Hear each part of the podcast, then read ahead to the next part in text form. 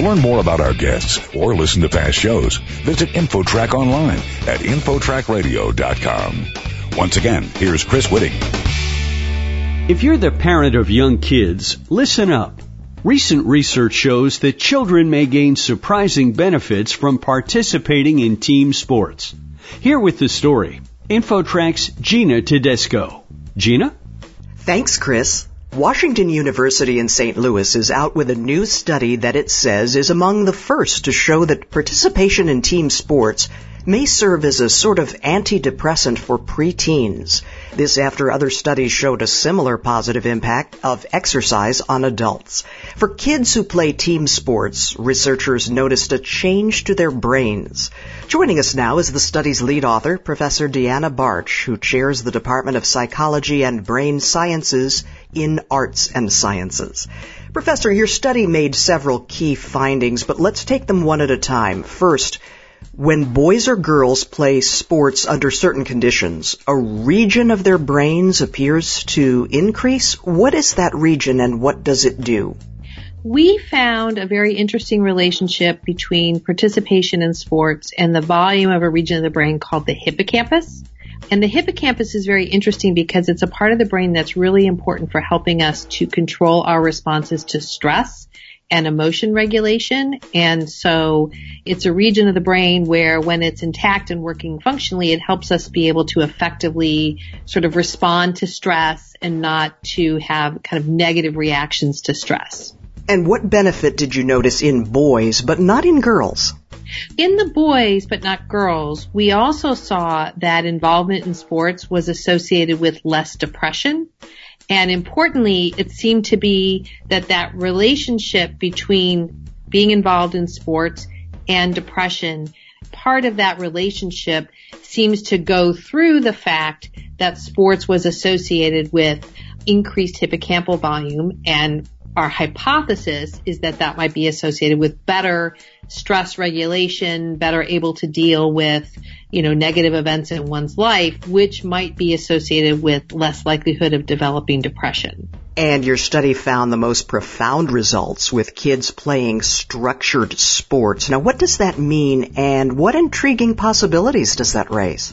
We actually found it was related to both team sports and structured sports. And Lisa Gorham, who's the first author on the paper, who's a student athlete herself, she actually had a very interesting idea going into the study, the idea that team sports and structured sports not only provide the benefit of the exercise, but also the sort of camaraderie and social support that might be involved in being part of a team, you know, having a regular time where you have to participate in sports, having a coach and so on, and that those may be additional benefits for kids over and above the sort of physiological benefits of engaging in exercise.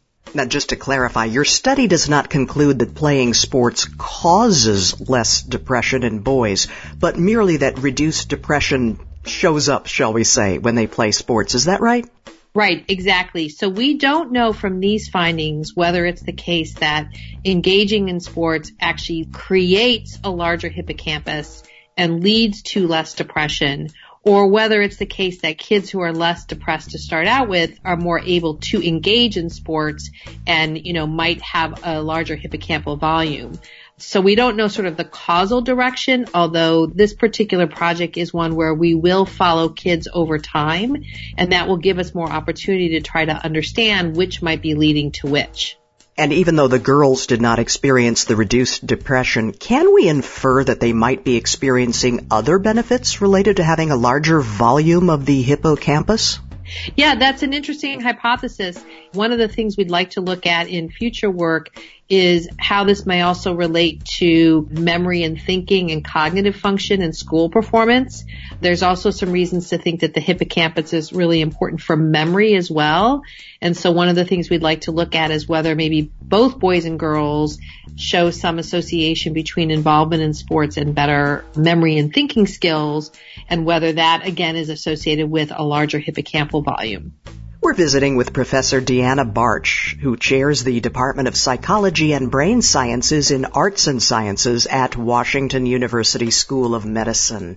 Professor, we've all heard that when exercising vigorously for 45 minutes, our body releases endorphins, making us happy. But can you draw a distinction here? Are the benefits of those just a sort of one-off, whereas what you studied may indicate a longer lasting benefit for kids?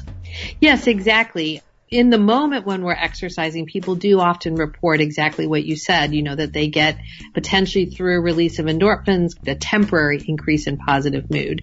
But it could be that if people regularly engage in sports and exercise over time, that you might get a longer lasting benefit in mood and affect that might be due to changes in some of these brain regions.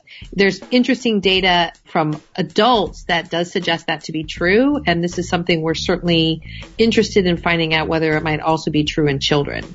And let's understand the study a bit deeper. You started with more than 4,100 youngsters who were part of a study on adolescence and their learning.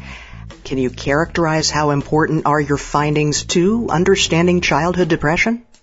I think they are very important because regardless of which direction the cause is, whether it's depressed kids are less likely to be involved in sports or being involved in sports makes you less depressed, both point to potential pathways for interventions that might help kids.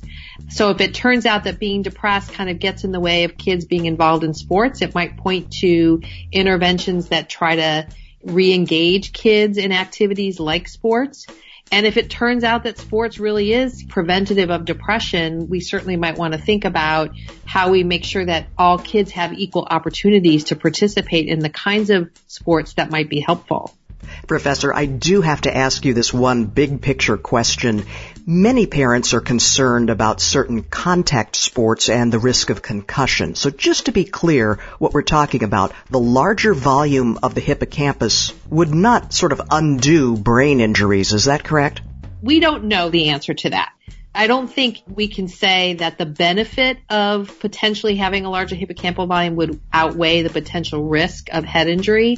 This is actually something we'll be looking at in this study as well, tracking kids' reports and parents' reports of whether they've had a traumatic brain injury as a function of being involved in sports or something else. And so that is actually a question we'll be able to address more directly over time. We'll look forward to your follow-ups. Professor Deanna Barch of Washington University School of Medicine, thank you for joining us today. Thank you very much for having me. For InfoTrack, I'm Gina Tedesco. You're listening to InfoTrack, a production of Syndication Networks.